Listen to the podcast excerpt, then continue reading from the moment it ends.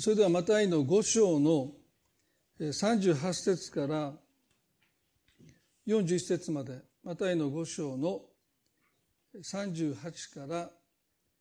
41までをまずお読みしたいと思います。この一連のあの学びはですねあなた方の義が立法学者パリサイ派の義に勝っていなければならないとおっしゃった。旧約の立法の求める正しさよりもあなた方の生き方が勝っていなければならないとおっしゃった。その文脈の中で語られた聖書の教えだと思いますね。まず、え5章の38目には目を歯には歯をと言われていたのをあなた方は聞いています。しかし私はあなた方に言います。悪いものに手向かってはいけません。あなたの右の方を打つ者には左の方も向けなさい。あなたを告訴して下着を取ろうとする者には上着も取らせなさい。あなたに1ミリオン行くように強いる者がいれば一緒に2ミリオン行きなさい。ここでイエス様は目には目を歯には歯をと言われていたのをあなた方は聞いています。まこれは旧約の律法として、まあ、当時の人たちが聞いていた一つの聖書が求める一つの生き方ですよね。で、ここで目には目を、歯には歯をというこの言葉は聖書の中に3箇所出てきます。出エリブ時の21章の24節。出エリブ時の21章の24節。レビキの24章の20節。レビキの20章、24章の20節。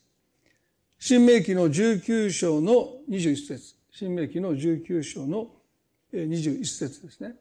でまずこの出エブ時の21章の24節25節を読んでみたいと思います。目には目を、歯には歯を、手には手を、足には足を、やけどにはやけど、傷には傷を、打ち傷には打ち傷を持って償わなければならないとあります。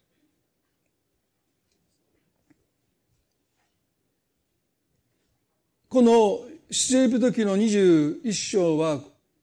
エジプトを出た民が約束の地で幸せに暮らすためにモーセを通して働いた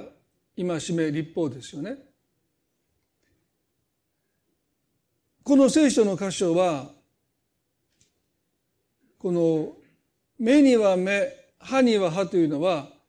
まあ、やられた分だけやり返していいんだという、まあ、復讐法だと解釈されています。最古の立法と言われるハムラビ法典にもこのことが記されている。目には目、歯には歯。ですから、まあ、やられた分だけやり返してもいいというですね。そういう一つの、まあ、歯止めをかける戒めだという解釈です。目を、目をやられたら、相手の目を同じようにやり返すだけで、もうそこで終わりにしなさいというですね。まあ、それ以上してはならないというまあ、暴力をエスカレートさせないための歯止めとして、まあ、このことが語られているという解釈です。まあ、一般の仲介書を読んでも、そのような解釈が主に記されているように思います。ロシアがウクライナに軍事侵攻した時ですね、この箇所からメッセージをしたのを皆さん覚えておられるかもしれません。これは、目をやられたら相手の目をやり返していいんだという復讐をある意味で肯定する。でも、必要、やられた分以上はしてはいけないですよという抑止というか、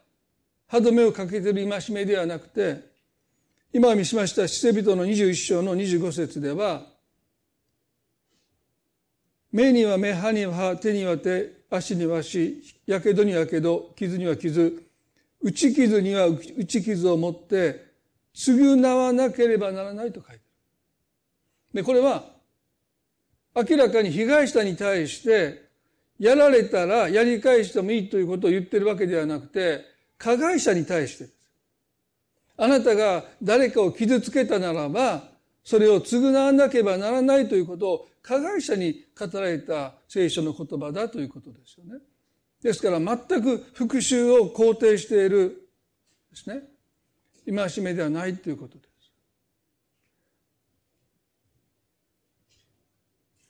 まあ例えばね、当て逃げってありますけど、誰かの車をバンとぶつけて逃げていった。で、そういう当て逃げした、ね、加害を与えた、ダメージを与えた側に対して、あなたがもしそういう他の車にダメージを与えるならばちゃんと償いなさいということを命じてるわけであって、バーンってぶつけられて逃げていった車を追いかけていって同じようにぶつけていいっていうことではないんですよ。だから全く逆のことが解釈されてる。例えば皆さんがボンってぶつけられて、ある車が逃げていった、ちょっと待ってって言ってですね、やられた、へこまされた分だけ、相手の車に皆さんがぶつけて、ああ、聖書が言ってるのは目には目、歯には歯なんだ。大体同じぐらいのダメージを与えたならば、これが聖書の求めてることだっていうふうに、そんなことは多分一般にしないんですよね。あくまでも加害者に対して、あなたが与えたダメージに対して、あなたはちゃんと償わないといけないと言っているのであって、決して復讐していいってことを言ってるわけじゃない。例えば、レビキの24章の19、20では、人がその同胞に傷を負わせるなら、その人は自分がしたのと同じようにされなければならない。骨折には骨折を、目には目を、傷には傷、歯には歯を、人を、人に傷を負わせる、負わせたのと同じように、自分もそうされなければならない。でこれもですね、自分も同じようにされなければならないというこの戒めは、加害者に対して語られているのであって、被害者に向けて語られているわけじゃない。あなたもそういうね、ダメージを自ら追っていかなければならない。ですからあの時にお話をしましたけど目には目っていうのはもし私たちが誰かの目を傷つけて失明させるようなことがあったとするならばあなたがその人の目になりなさいということですよ。その人がどこかに行きたいけどもう目が見えなくなってしまったねそしてあなたが家に行ってその方の手を引いてその方が行きたいところにあなたが連れてきなさいということを聖書が教えているのであって目をやられたら相手の目をやり返しただけで満足しなさいということを言ってるわけじゃ全くない。人を骨折させるならばあなたがその方を担ぎなさいあるいは自分の肩を貸してその方が歩けない分あなたがその人の足になって一緒に歩いてきなさいということを命じている戒めなんだということですよね。でもそれがイエスの時代に至ってそれは全く意味を誤った解釈をなされて、まあ、やられたらやり返してもいいんだ。やられた分だけはやり返していいんだというふうになっていって、それに対してがこうおっしゃったわけです。しかし私はあなた方に言います。悪いものに手向かってはいけません。しかし私はあなた方に言います。悪いものに手向かってはいけませんとおっしゃった。まあ、復讐してはいけないっていうふうに聞こえるイエス様の言葉ですけれども、ここで手向かうというこの言葉はですね、全く抵抗してはならないという解釈もなされます。ですがクリスチャンというのは悪いものに対して全く抵抗してはならない。無抵抗を貫かなければならないというふうな解釈も時になされます。でも手向かってはならないというこの聖書の言葉は本来ですね復讐するとかやり返すとかという意味ではなくて法的措置を取らないという意味です。ですからこのイエス様がこの一連の中でおっしゃっているのは法廷においてあるいは法廷の場で戦ってはならない。もっと言えばですね同じ土俵に登ってはならないということです。そういう人とあなた方は同じ土俵で戦ってはならないし、もうそもそも同じ土俵に登ってはならない。それが手向かってはならないということの意味であって、クリスチャンがやられっぱなし、ね、クリスチャンだから手を出せない。まあ、時々ですね、そういう批判がありますね。クリスチャンというのは武器を手に手に取らないのか。まあ、例えば皆さんのように強盗が入って刃物を持っていて家族を傷つけようとしたならば、悪いものに手向かってはならないと書いてあるので、私たちはやられるまま、なされるままに無抵抗を貫けという聖書の言葉では全くない。私たちは、ね、抵抗することを聖書は教えます。まあ、それは後にもう少しお話したいと思いますけれども。ですから、悪いものに手向かってはならないっていうのはですね、無抵抗を貫けということではなくて、同じ土俵に登るなとイエス様はおっしゃった。そしてね、その例としてこうおっしゃいましたよね。あなたの右の方を打つものという表現です。ね、あなたの右の方を打つもの。まあ、この箇所からは何度もお話をしてますので、まあ皆さんよくご理解していただけると思いますけれども、まあ、右手、まあ私、利き手が右手ですよね。右手で相手の右の方を打つってことは、手のひらでは打てないわけですよね。こうなりますからね。ですから上からこう、こうでその人の右の方を叩くわけですよね。で、これはピシャリと叩く程度ですね。その、傷つけるんだったらグーでその人を殴るんですけど、この手、こうで相手の方を叩くっていうのはですね、軽くあしらうっていう意味では、力強く力を込めて叩くわけでもなくて、本当にその人の存在がいかに軽いのか。ですから軽くあしらうことによってその人を愚弄し、その人を侮辱し、その人が価値なきものだということをその人に思い知らせるために、まあ言えばもうできるだけ力を入れずに、もう本当に軽くあしらう程度にその人の右の方を叩きます。それは暴力というよりは、その人を愚弄し、その人をコケにし、その人を馬鹿にする行為。でそういうことをする人と一緒にね、法廷の場で例えば名誉毀損で訴えるようなことをもうそもそもするなとイエス様はおっしゃった。そういう人にはあなたは左の方を向けないといけない。だから殴られて傷つけられてあなたがさらにね、左のを向けていくって意味じゃないんですよ。あなたを愚弄し、あなたを馬鹿にし、あなたをこけにする人に対して、あなたと同じ土俵に登らないで、左の方を向けてきなさいとおっしゃった。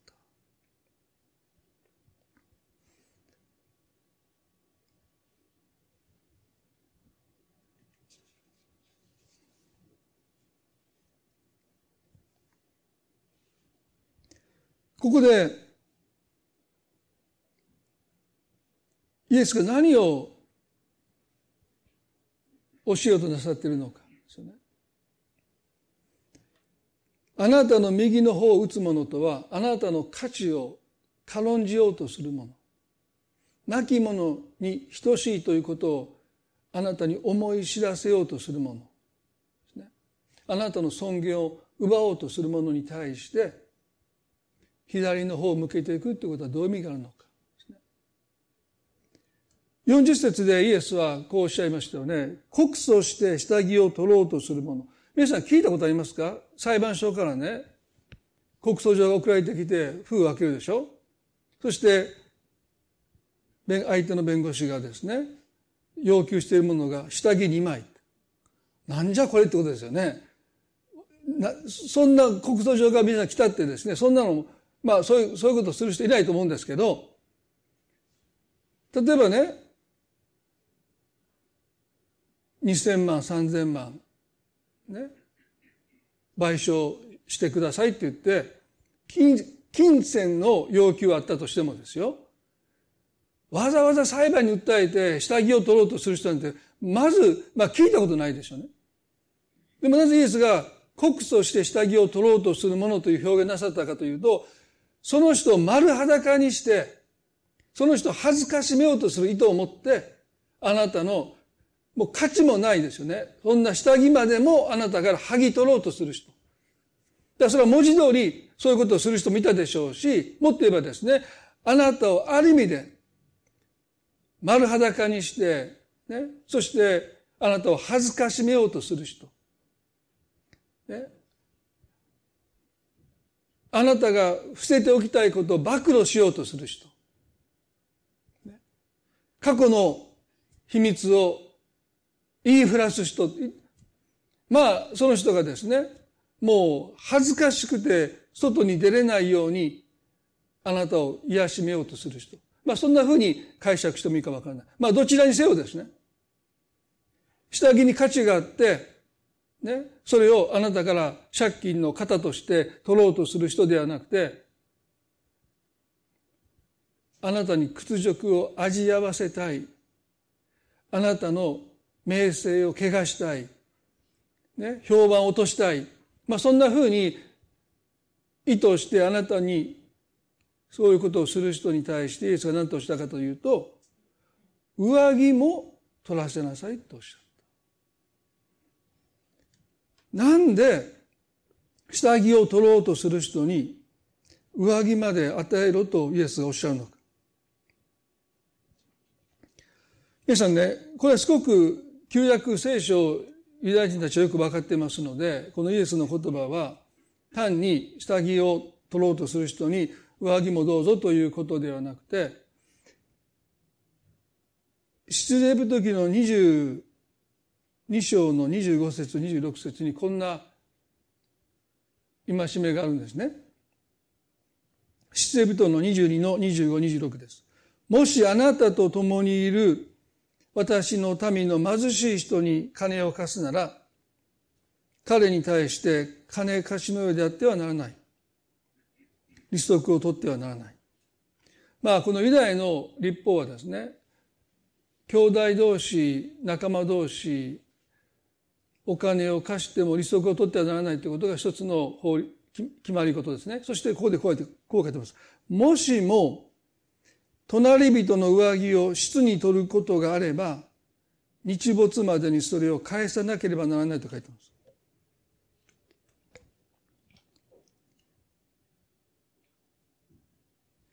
借金の返済を求めて今のところお金が返せませんっていう時に借金の型を取りますね。もともと皆さんね、その七夜っていうのはね、クリスチャンが始めたんですよね。生活に困って、そしてお金が必要な人に持ち物をですね、一時預けてお金を工面してもらってでもそれがまあ今ね利益中心に変わったってことを帽子のメでも書きましたけどまあここでね借金が返せないからって言って上着を七に借金の方に取ります。ね、でもね日没まで返さないといけないんですよ。どうしてかそれはその上着が彼らのまあいわ眠る時の暖を取る唯一の手段だからです。ですからその上着がなければ夜が寒くて眠れない。だから日が暮れる前にその上着を返せ、持っていけって言うんですよ。すごいでしょ？だから借金返せないから分かった前の上着をね、借金の方に取り上げるわけでしょ？でも夕方にはわざわざまたその人に返さないといけないんですよね。で、また次の日の朝に行って、ね、その上着を借金の方に取るんだけど、また夕方にか、もうこんなことやってたらどどうですか？アホらしなってね。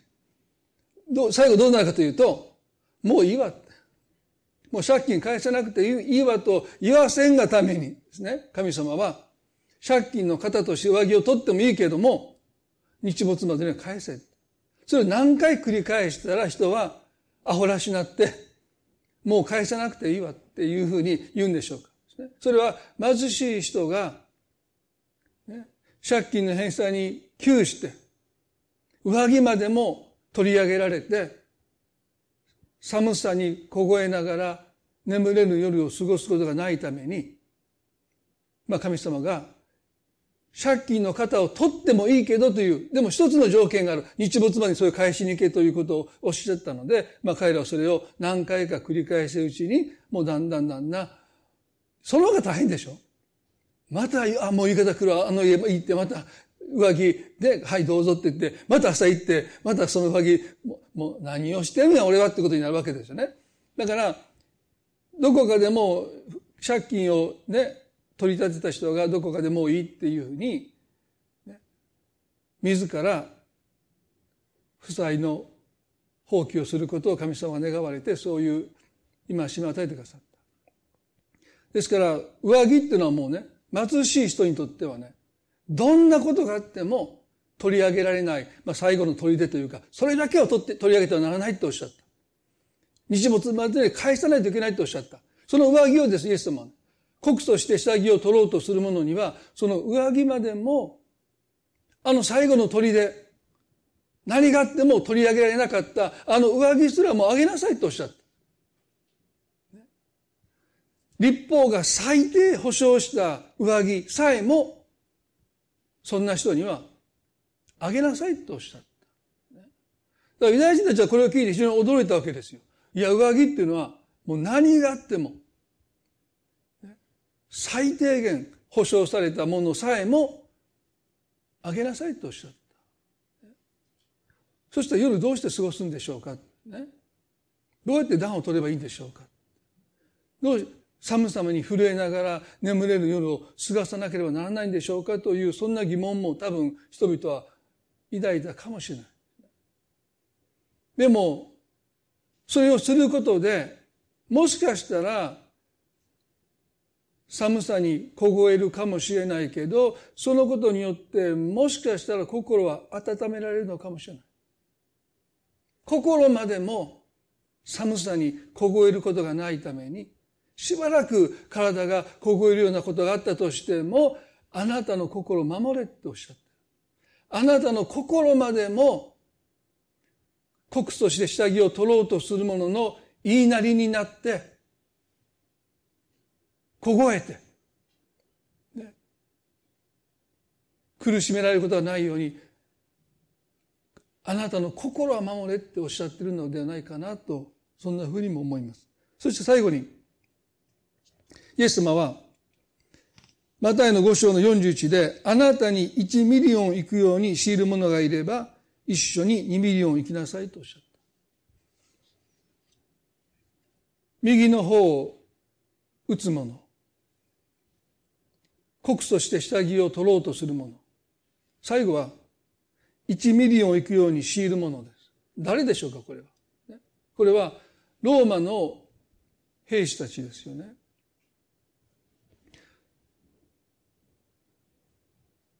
ローマ帝国の支配下にありましたので、属国でしたので、一つの法律がありました。それは、ローマの名のために、ローマの兵士は、荷物をイスラエルのユダヤ人に1ミリオンですから1.5キロまでならば、いつでもどんな時でも何回でも命じて運ばせることができた。ですから、例えば、ね、急用があって急いでる人も呼び止めては、この荷物運べって言うと、問答無用ですね。有無を言わさずに1.5キロの、かなりの距離でしょ ?1.5 キロの距離を、その荷物を世話されて、行けと運べと言われた場所に運ばないといけない。で、それはローマの兵士たちが、ね、人手不足で荷物を運ぶのを手伝ってくれって言って運ばせてるわけじゃなくて、ユダヤ人たちにとって、まあもちろん軽い荷物を運びましたけど、基本的に荷物を運ぶのは家畜ですよね。ですから、ローマの兵士たちが何をしたかったかというと、あの右の方を打つ者、あるいは告訴して下着を取ろうとする者と同じ意図を持っています。それはユダヤ人たちを愚弄し、蔑み、亡きに等しいものであるということを思い知らせるために、価値扱いをしたってことです。だから荷物を運ばせるってことは、手が足りないので、ちょっと荷物を運んでくれますかということではなくて、彼らを意味もなく荷物を運ばせることで、家畜扱いをすることでお前たちは俺たちの持ち物だ、俺たちの家畜だということを思い知らせるために、兵士たちはそのことをユダヤ人に強いたわけですよね。ですからユダヤ人からすると、これはもう屈辱なんですよ。まあもちろん右のを叩かれるのも愚弄されたという屈辱、あるいは下着を、告訴して下着を取ることもそうかもしれない。でもね、この荷物を運ばされるっていうのは、まさに家畜扱いされてる。そしてほとんど意味のないことをさせるわけでしょだからとあの第二次世界大戦の時にあった一つの拷問がですね荷物をある箇所からある箇所に運んで運び置いたらまた元に戻していくということを囚人たちに延々とさせたんですね。彼らはもう気がおかしくなっていく。全く何のため、意味もないことをずっと朝から晩まで何日も何日も従事させられた。そのことでもう抵抗しなくなるそうですね。尊厳をそこで失われるわけですから、どんな扱いを受けたって腹も立たない。ね、椿をかけられたって、もう顔をもう背けない。その方法はですね、家畜扱いして、全く意味のない仕事に延々と従事させることによって、もう彼らは抵抗してこない。何をされてもヘラヘラ笑ってるような人にさせるための一番の方法は、彼らを人として尊厳を奪っていくことですよね。ですから、ローマの兵士たちは賢いですよ。ね、人助けしたら人間の尊厳は高まるわけです。ああ、助かった。この荷物持ってくれてありがとうって言われたら、ね、属国の身であっても、お役に立てたという意味では人は誰かの役に立った誰かの助けになったと思えればですね重い荷物を運ばされたとしてもどこかで尊厳を保つことができるんだけど何の意味もないことに従事させられたということを繰り返し繰り返し経験させられるとその尊厳は著しく傷んできますよね。ですからそういうことを通して彼らはこの国ユダヤの国を支配しようとしていた。で、そんなことをさせられた時にイエス様が何とおっしゃったのか、あなたに1ミリオン行けと強いる者と一緒に2ミリオン行けとおっしゃった。これはね、ユダヤ人からすると耐え難い。何をこの人はおっしゃってるんだろう。なんで1ミリオン行って、もう一緒にもう1ミリオン行かないといけないんだって。この人は何を言ってるんだって、おそらくイエスの言葉の真意を理解した人はほとんどいなかったんじゃないか。で、おそらく、このイエスの言葉を真に受けて、実践した人、皆無だったと思います。残念ですけど。右の方を打たれた人が左の方を向けたり、告訴されて下着を取ろうとされた人は一緒にどうぞ上着も持っていってくださいって言ったり、ローマの兵士たちに重い荷物を無理やり押し付けられて、荷物を運ばされた時にもう1ミリオンお持ちしましょうかって言った人おそらくいなかったと思うんですね。彼らは1ミリオン行った時に怒りに顔を歪めながらですねなんだその目はって言われながらですねその荷物を下に叩きつけるようにおそらく置いたんじゃないかな。そしてその場からさっさと去っていった。おそらく誰一人としてこのイエスの言葉をそのまま受け止めてもう1ミリオン。どこかに運びましょうかって言った人はおそらくいなかったんだろうと思う。それはなぜかというとこの後 AD70 年に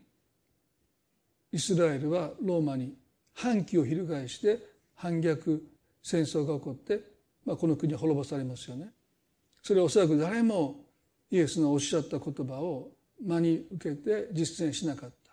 怒りに心を震わせていつかこの屈辱を晴らしてやると思って反逆してこの国を滅んでいったんですよね。まあ今日私たちはこの言葉の真意をですねしっかりと受け止めたいと思うんですけどそしたらイエス様ご自身はどうだったのかそんなことをされてこの方どうなさったのかヨハネの19章の一節から3節にこのように書いてます。それでピラトはイエスを捕らえて鞭で撃った。兵士たちは茨で、茨で冠を編んでイエスの頭にかぶらせ、紫色の衣を着せた。彼らはイエスに近寄り、ユダヤ人の王様万歳と言って顔を平手で叩いたとあります。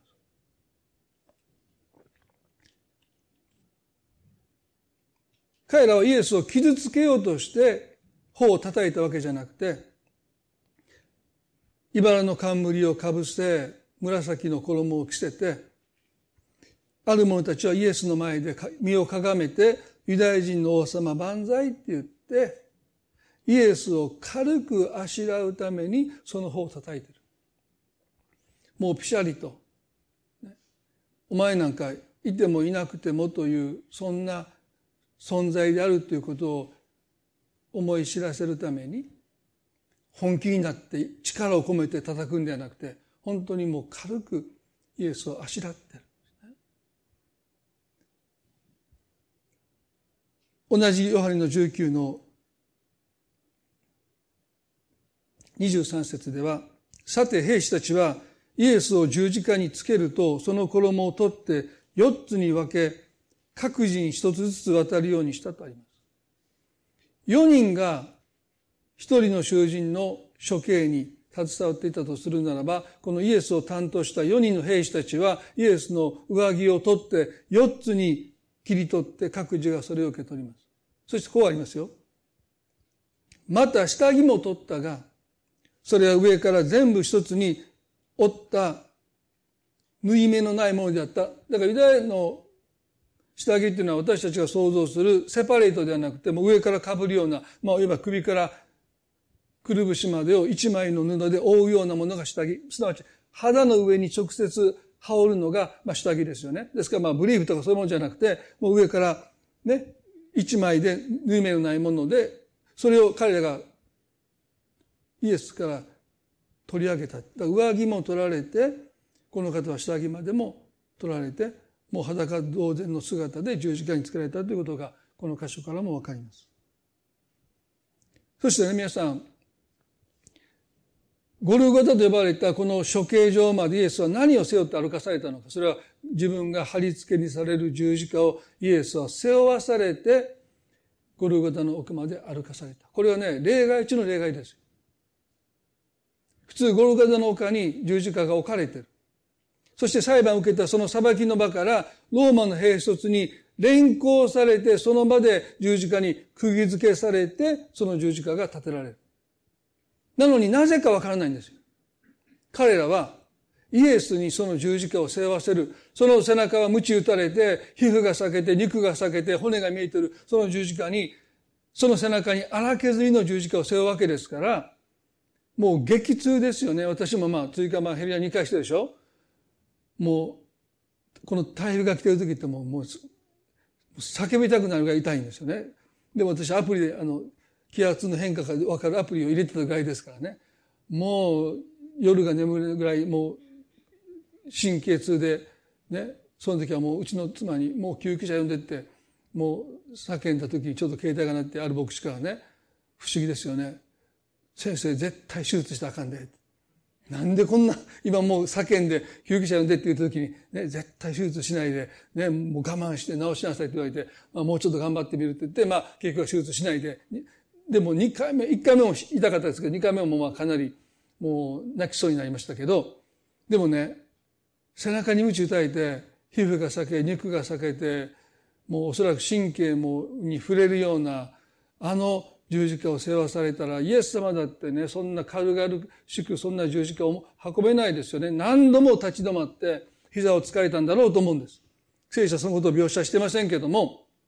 で、どうしてかわかるかというと、そこにいたクレネ人のシモンにその十字架を無理やり負わせたと書いてますよね。それはイエス様があまりにもその十字架を負うことにおいて何度も立ち止まって膝をつかれるので、まあ彼らもね、もう与えうる屈辱を与えたら、あとはさっさと仕事で帰りたいわけですからね。もうこんなことしたら日が暮れるっていうので、クレネ人のシモンにその十字架を負わせた。ここにも1マイル池と強いるものの姿がありあるじゃないでしょうかイエス様はご自分が背負う貼り付けされる十字架をあの裁きの場からゴルガダの奥まで背負わされてそれを背負わなくてもそんないいんですよね。でしょ？イエスが背負わないといけないのは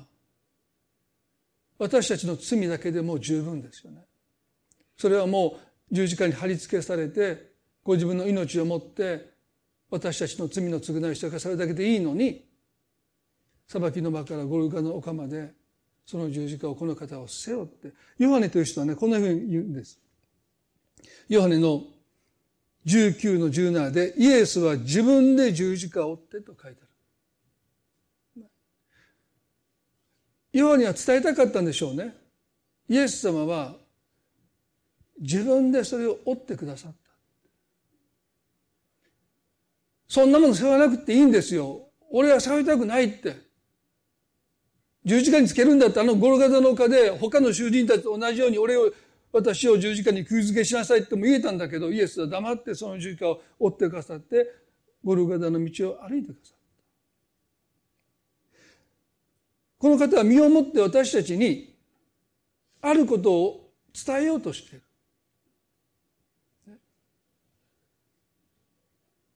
イエスに屈辱の限りを与えて亡き者にして晒し者にしてユダヤ人たちはイエスを神に呪われたものして殺そうとしてるしローマの兵卒たちはユダヤ人の王様万歳っていうふうに嘲笑うわけですからユダヤ人たちを愚弄する彼らに人気のあった信頼のあった信望のあったこのイエスを徹底的に恥ずかしめることによってユダヤ人を愚弄するその手段としてイエスを扱っている。もう牛馬のように、家畜のように十字架を背負わせてる。だから、イエスを十字架につけて殺そうとして策略してまんまと思い通りになって高笑いをしていた宗教家たちがその姿を見たときに何を思ったんでしょうか彼らのね、北西部その笑いは消えたと思うんです。イエス様が十字架を背負わされて歩かされている姿はまさに自分たちが家畜のように扱われている姿に映ったんじゃないかな。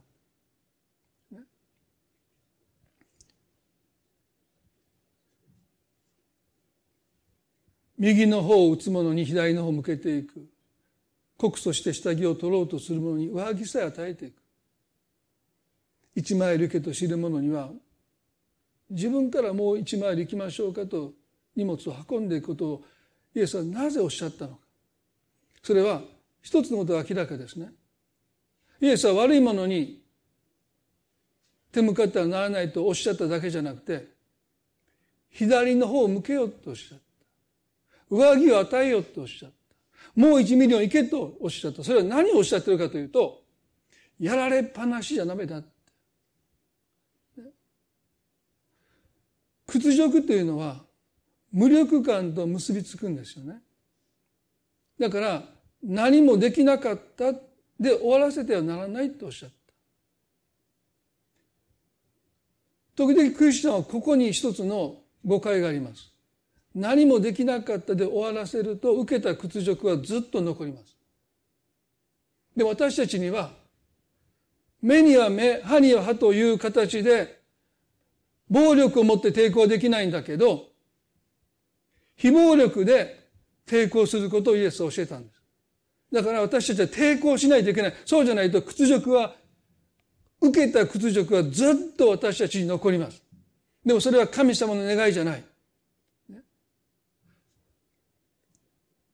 私たちの尊厳はキリストの命ですから。だから私たちをあがなうためにイエス様が十字架で死んでくださったとするならば、私たちの価値、私たちの尊厳はキリストの命に等しいわけですから、それが傷つけられたり、それが損なわれることをイエスは黙って耐えなさいとおっしゃらない。非暴力で抵抗しなさいとおっしゃる。だから左の方向けようとおっしゃるし、上着を与えようとおっしゃるし、もう一ミリオン行けとおっしゃる。十字架の上でイエス様は何とおっしゃったのか。父よ彼らを許してください。彼らは何をしているのかわからないのです。この祈りは屈辱に対する圧倒的な勝利ではないでしょうか。彼らの罪を許してください。彼らは何をしているのかわからないのですと祈ってくださった。この祈りを聞いた人々はまさにイエスを恥ずかしめようとした自分たちを恥じったことでしょう。ローマの百人隊長は言いましたよね。この方は誠に神の子であった。自分たちが手をかけて、与えうる屈辱と恥ずかしめを与えたはずのこのイエスの口から神を呪う言葉すら出てこなくて神を彼らを許してくださいそう祈りの言葉を聞いた時に少なくてもローマの百人隊長はこの方の前で自分が処刑を担当する責任者でありながらこの方は誠に神の子であったと身をかがめてる。皆さん私たちは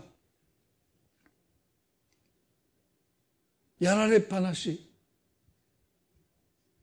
馬鹿にされっぱなし言われっぱなし我慢しなさいと聖書は全く教えてない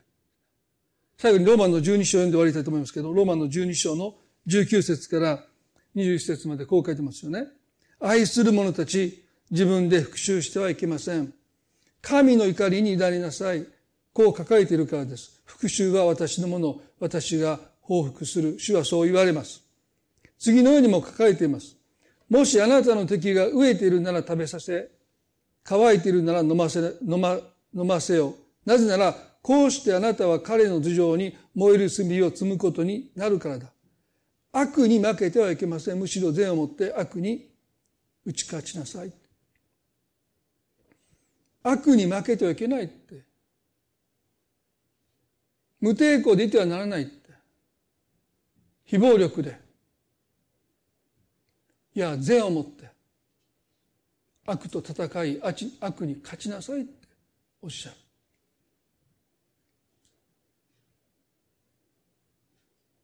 これ私たちクリスチャンがしっかりと受け止めていかなければならないメッセージじゃないかな。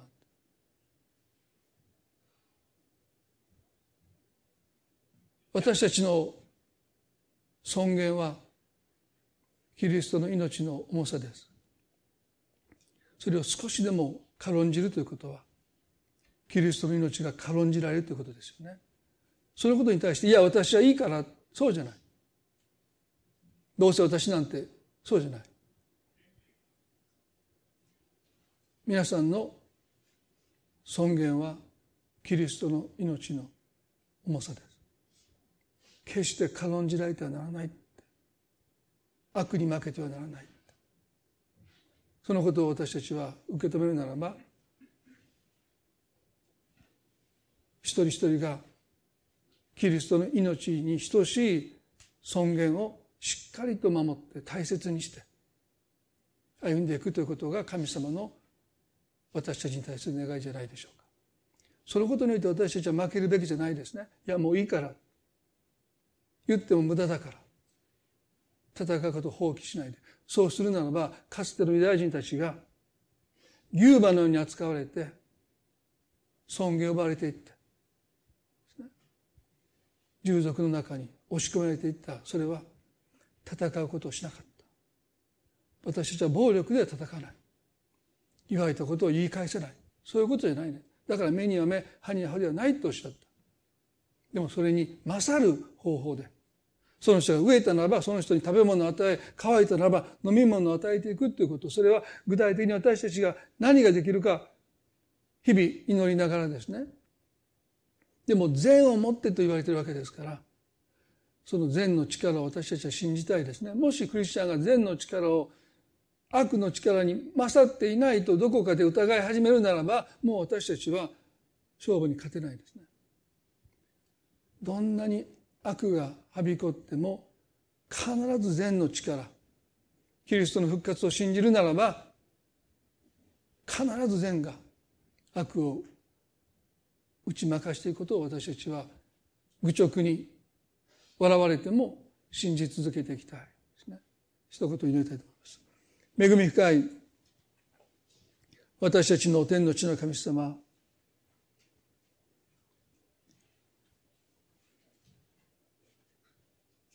時々私たちは勘違いしてしまいます。クリスチャンは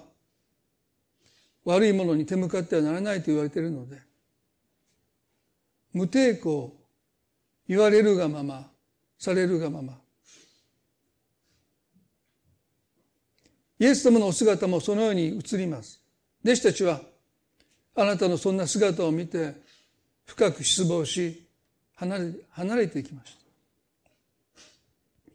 でもイエス様を抵抗なさった。悪に対して、善をもって抵抗してくださった。十字架に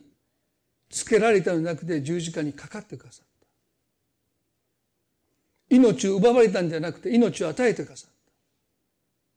た。私たちも善をもって悪に勝つことをどうか教えてください。私たちの尊厳が軽んじることに対して私たちはもっと真面目にもっと真剣に戦わなければならないと思います。私さえ我慢すれば私さえ傷つくだけで済むならばそうじゃない。私たちの尊厳はイエス様の命の重さです。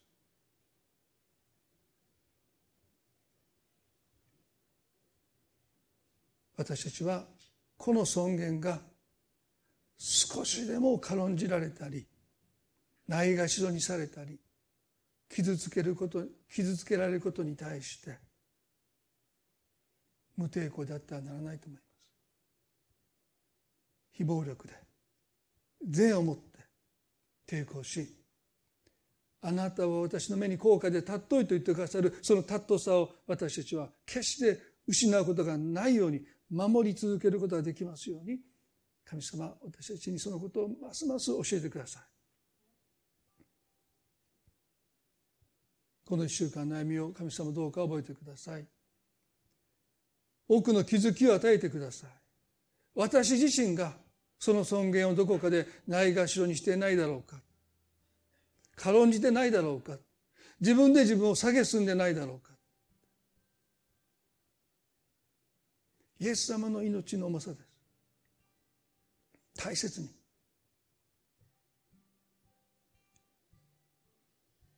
しっかりと守ることができますように。主よ一人一人覚えてくださりまたそのご家族の上にもあなたの祝福が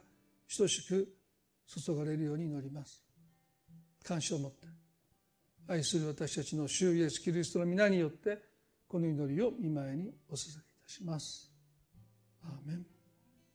それではご一緒に賛美をしたいと思います。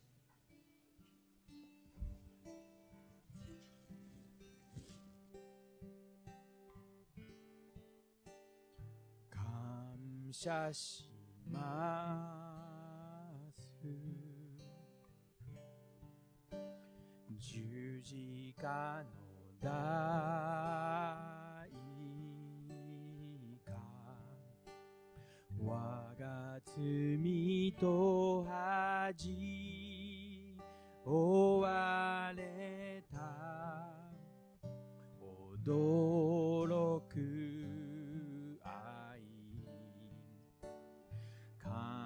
謝します。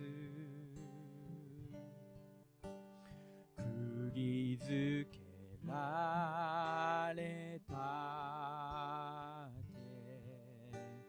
私を清め許され見てに抱かれる。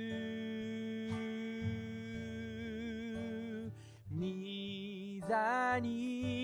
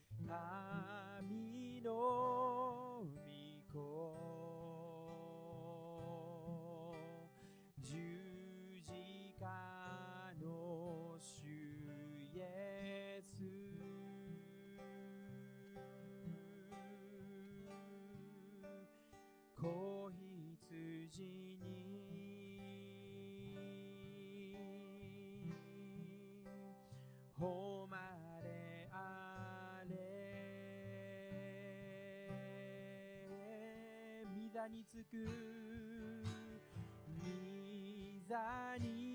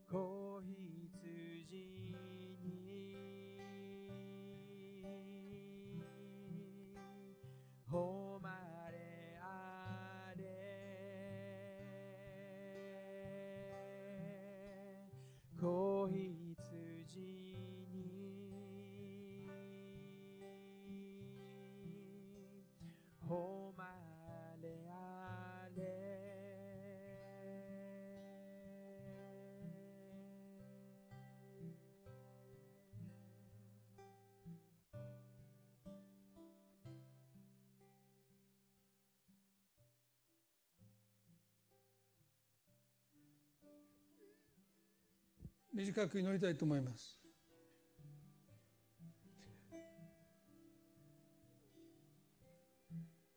皆さんの魂にまだ痛みが残っているかもし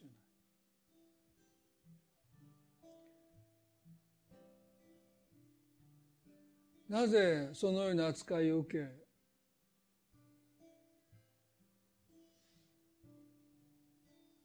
愚弄され蔑まれて扱われたのかその痛みが残ってるどうしてかそれは何もできなかったからという無力感と結びついてるならばそれがずっと心に残ります。でも今からでも遅くないんですね。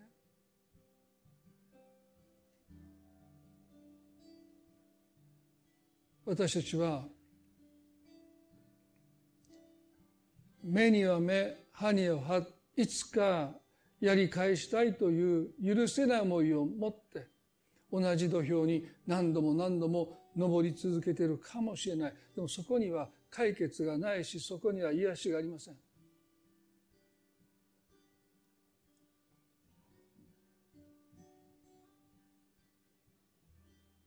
彼らの罪を許してくださいという祈りを私たちは神の憐れみと神の助けによって祈る時にその屈辱は私たちの心から切り離されていく。キリストの中にあの虐げられた屈辱はかけらも残っていません。どうしてか。あの祈りをイエスが捧げられたからだと思います。無実なのに背中に何度も何度も鞭打たれて無実なのに椿をかけられ裸にされてユダヤ人の王様万歳って嘲笑われて死んでいくその方の中になぜ屈辱がかけらもないのかそれはあの祈りを十字架の上で祈ってくださったから。私たちにはその祈りを祈れる愛もないし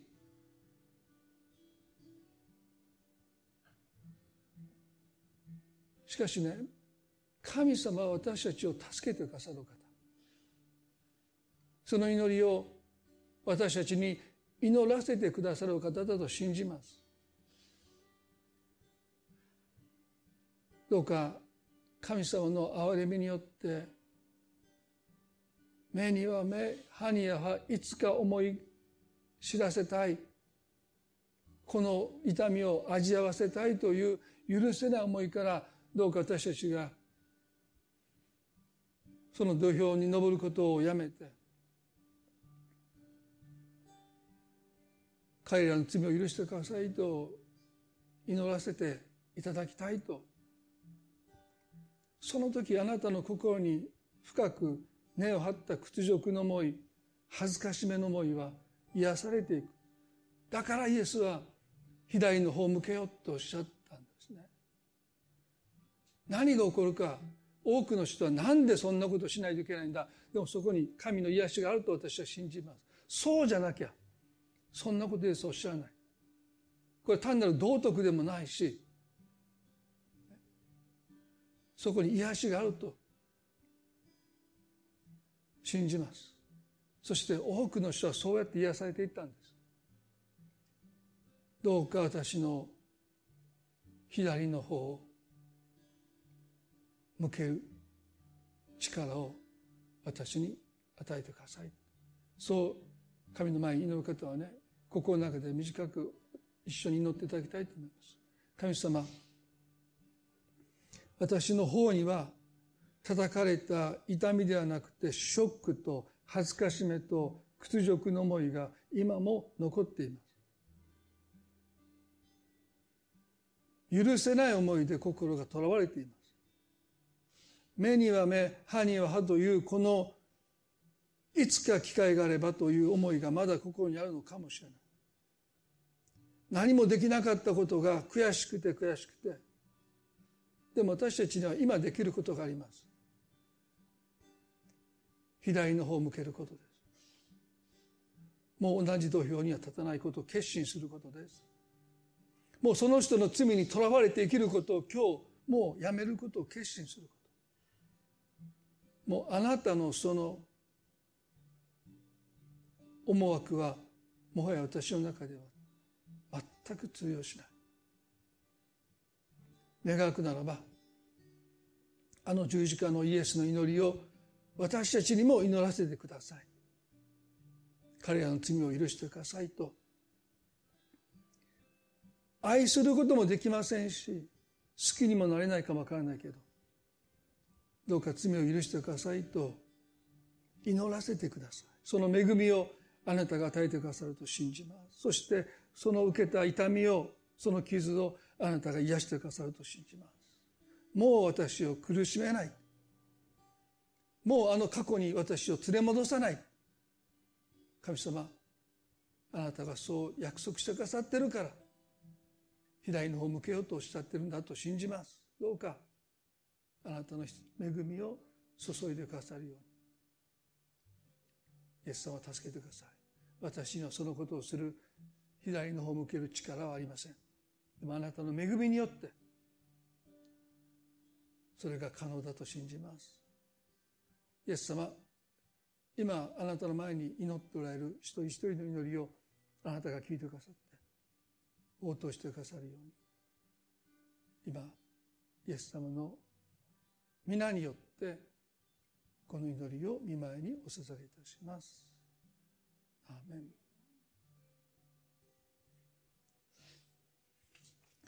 それでは今朝の礼拝これで終わりたいと思います。互いに挨拶を持って終わっていきましょう。